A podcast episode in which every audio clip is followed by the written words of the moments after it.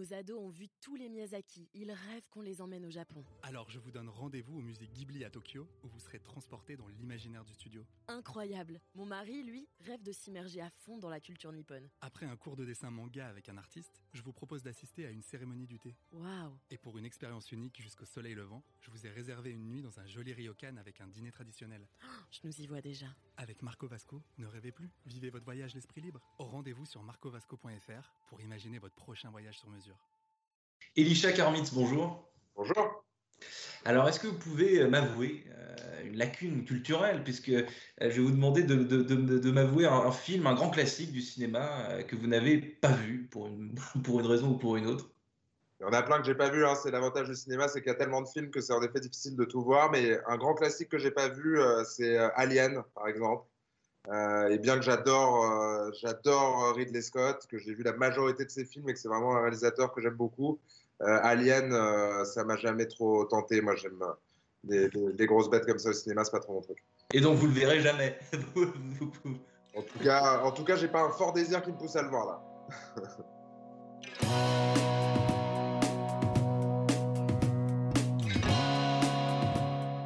Bonjour à tous et bienvenue au Talk Décideur du Figaro en visio, toujours sur votre écran et sur le mien. Et ça tombe bien parce qu'on va parler de, cinéma aujourd'hui, entre autres avec Elisha Karmitz, DG du groupe MK2. Donc MK2, c'est une affaire de, famille. Donc vous dirigez ça avec votre frère Nathaniel. Euh, les atouts et les inconvénients de cette situation, justement, Elisha, quand on, quand on gère une, société avec, euh, avec la famille, quoi. Qu'est-ce que, qu'est-ce que ça apporte comme, euh, comme chose positive et au contraire, parfois peut-être comme, comme petit, petit soubresaut? Le, grand atout, c'est la confiance. C'est que en famille, en effet, on se fait confiance avec Nathanaël. Ça fait euh, maintenant euh, des années, presque 15, 15 ans, je pense qu'on travaille ensemble, peut-être plus. Euh, donc on a aussi une, connivence, une capacité à se comprendre qui est rapide, forte. On a des possibilités d'avoir des jeux de ping-pong aussi quand on itère sur des projets qui est très forte. Et après, ce qu'il faut avoir en tête, c'est que construire une relation de travail entre frères et en famille, euh, c'est quelque chose qui se construit. C'est pas naturel. C'est un travail dans le travail. Et donc, on travaille beaucoup à avoir la meilleure relation de travail, en tout cas celle qui sert le mieux les projets. Ouais, parce que c'est votre papa, donc encore en famille, euh, qui, avait fondé en 1974 euh, la société. Qu'est-ce qui reste aujourd'hui euh, du MK2, des débuts, les valeurs, l'essence, les, les, les, projets qu'il y avait au départ? Qu'est-ce qu'il en reste aujourd'hui? Comment est-ce que, est -ce que ça a évolué peut-être?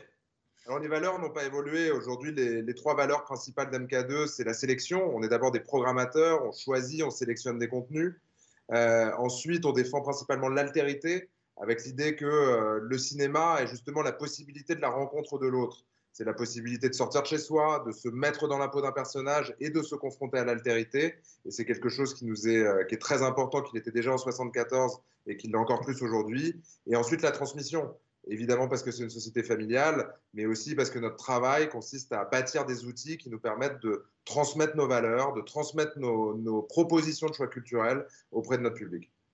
Alors, à, l'heure où les cinémas sont, encore fermés, euh, Elisha euh, Karmitz, certains évoquent le renversement d'un modèle, la fin d'un modèle, la, fin d'un monde d'ailleurs, peut-être le, cinéma en salle et même les cycles de production d'ailleurs, tout, cela serait un peu sur la sellette. Qu'est-ce que vous en pensez de, ça? Est-ce que vous pensez que, la Covid va vraiment, de façon pérenne, euh, mettre en péril un modèle qui, dure quand même et, qui marche d'ailleurs depuis, depuis longtemps?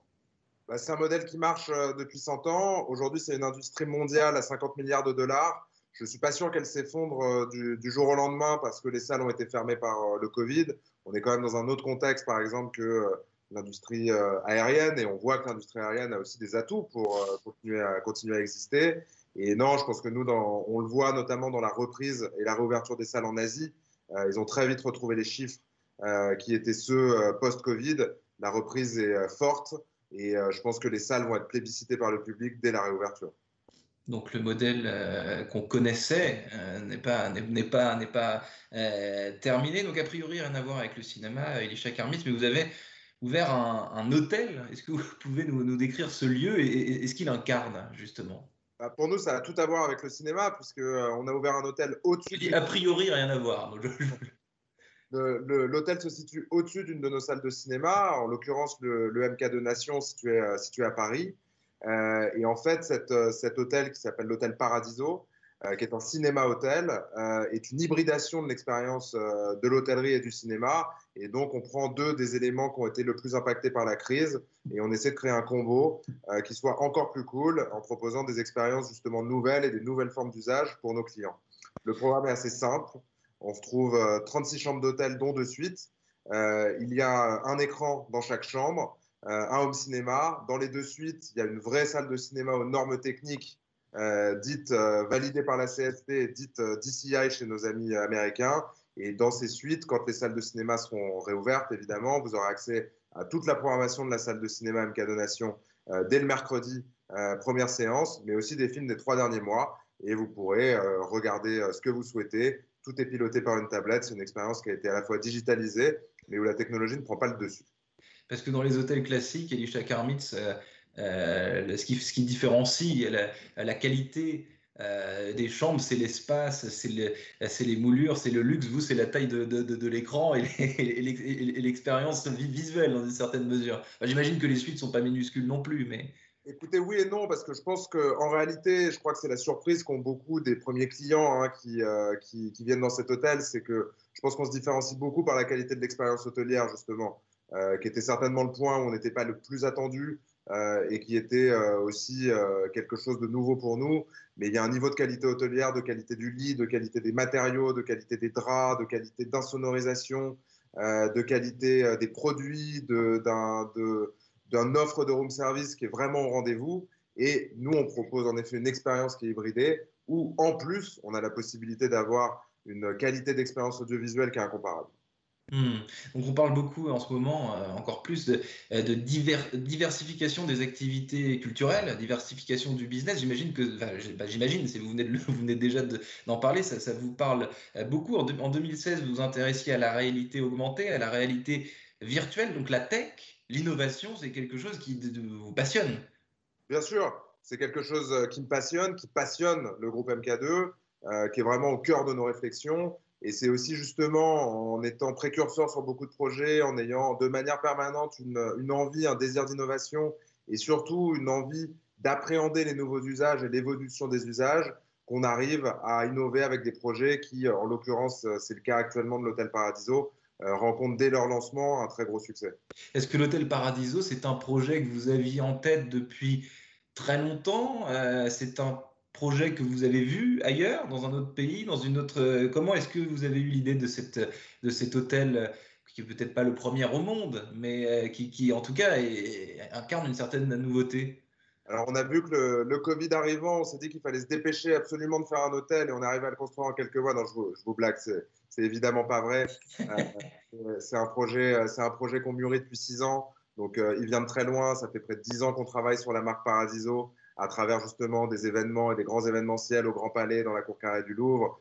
Euh, donc c'est quelque chose qu'on mûrit depuis, euh, depuis très très longtemps. Euh, aujourd'hui, c'est vrai qu'il il y a un contexte qui fait que le projet arrive au bon moment pour répondre à, à une demande, mais je pense que cette demande-là existait quel que soit le cas, que la réalité de ce projet et sa réussite sont aussi indépendants du Covid, bien sûr. Hmm.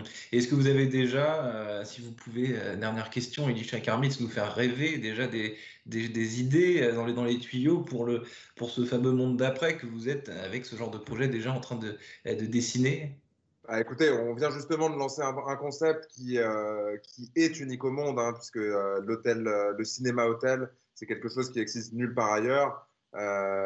avoir la possibilité dans une chambre d'hôtel d'avoir la programmation du mercredi de la salle de cinéma, donc de pouvoir voir euh, un film aussi, bien un grand film français que euh, un James Bond ou un Star Wars dans sa chambre dès le mercredi. Vous verrez ça nulle part ailleurs. Je pense que euh, pour vous mettre en appétit sur les nouveaux usages, c'est suffisant pour cette interview. Merci infiniment, Isha Karmis, d'avoir répondu à mes questions pour le talk décideur du Figaro. je vous dis à très bientôt, peut-être dans une salle de cinéma ou dans un endroit physique pour, pour de vrai. Écoutez, avec grand plaisir. Et si vous voulez dès maintenant dans une chambre d'hôtel, puisque les hôtels n'étant pas soumis, euh, pas soumis aux fermetures, vous pouvez, euh, vous pouvez dès maintenant aller vous faire plaisir.